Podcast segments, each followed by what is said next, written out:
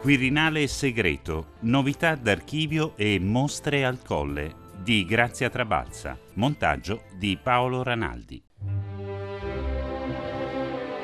Qui c'è un po' una raccolta delle cose degli ultimi presidenti, ma molto sinteticamente un pezzo di storia italiana. Sì, è vero, si va per simboli, per cui lei può vedere qui la descrizione del primo 2 giugno, 2 giugno del 48, o sostanzialmente la risoluzione della crisi eh, di governo del primo governo Moro da parte eh, del presidente Leone, le 30 agende eh, donate dal presidente Carlo Azeglio Ciampi nel momento in cui lasciò il Quirinale nel 2006. È la sovrintendente all'archivio archivio storico del Quirinale, Marina Giannetto, che ci ha fatto qualche esempio di quanto è conservato a Palazzo Sant'Andrea, sede appunto dell'archivio, che per motivi proprio di spazio è nell'edificio vicino al Quirinale. Oggi infatti parliamo di curiosità che fanno parte della storia del nostro paese. Le custodisce appunto il Capo dello Stato, ma sempre più a disposizione anche dei cittadini.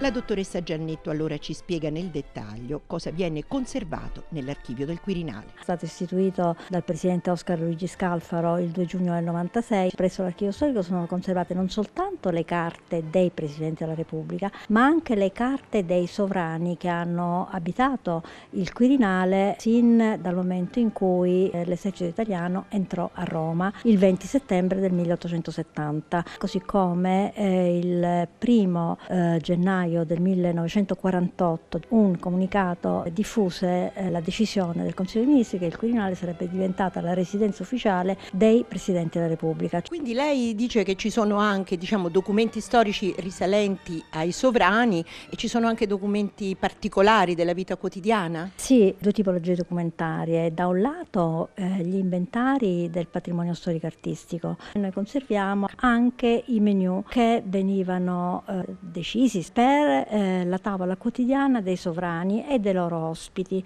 Anche per i presidenti ci sono i menù? I presidenti, tra le altre cose, abbiamo anche molto prestato questi menù eh, stampati, decorati, questa eh, attenzione alla cucina intesa come eh, espressione della, di una cultura materiale del nostro paese, anche come strumento di accoglienza e di presentazione del nostro paese agli ospiti in visita. Tra le cose diciamo storiche importanti naturalmente qui c'è una delle copie della Costituzione. Sì, noi conserviamo una degli tre originali. L'originale conservato dalla Presidenza del Consiglio dei Ministri, quello di competenza di Alcide De Gasperi, è stato donato a questo archivio storico che esponiamo a Palazzo. I cittadini lo possono vedere. Esattamente. Attorno a questo originale ruota un'intensa attività didattica che noi rivolgiamo alle scuole, ai licei e anche a corsi di formazione per insegnanti di storia. Adesso l'archivio storico del Quirinale si può visitare anche online. Sì, il 2 giugno del 2018 è stato pubblicato online nel portale storico della Presidenza della Repubblica, perché l'intenzione è stata quella di affiancare la politica di apertura prescelta dal Presidente Mattarella sin dal suo insediamento con una parallela apertura degli archivi che tracciano e documentano l'attività nel farsi attraverso le attività dei presidenti che si sono succeduti. Consultabile e visibile online perché poi è una massa molto consistente, la documentazione che noi conserviamo sono circa 10 km di scaffalatura in metri lineari. Ci sono anche delle documentazioni nuove, una fa riferimento proprio ai giorni scorsi che riguarda De Gasperi. Eh, sì, mi fa molto piacere ricordare una manifestazione che si è svolta qui all'Archivio Storico il 5 aprile, quindi qualche giorno fa, alla presenza del Capo dello Stato, nel corso della quale è stata presentata l'edizione digitale degli scritti di Alcide De Gasperi, è fruibile attraverso un sito. Al momento sono circa 1200 lettere, ma quello che è importante non viene ricordato con sufficiente attenzione è quello che poi il Presidente Mattarella ha ricordato nella propria Lezio De Gasperiana svolta nel 2016 a Pieve Tesino, che Alcide De Gasperi per circa 19 giorni esercitò le funzioni di capo provvisorio dello Stato. Importante allora per la storia della Repubblica dalla figura di De Gasperi, capo di Stato, anche se per breve tempo. Ascoltiamo proprio dal presidente Mattarella nell'intervento del 2016 il valore di quei giorni. Abbiamo scoperto una piccola iscrizione che ricorda che De Gasperi assunse le funzioni di capo del provvisorio dello Stato dal 13 a fine giugno del 1946. Questo evento, di solito eclissato nella pubblicissima corrente, lega la figura di De Gasperi, primo capo dello Stato repubblicano, in maniera ancora più significativa alla nostra Repubblica cultura storica e arte al Quirinale.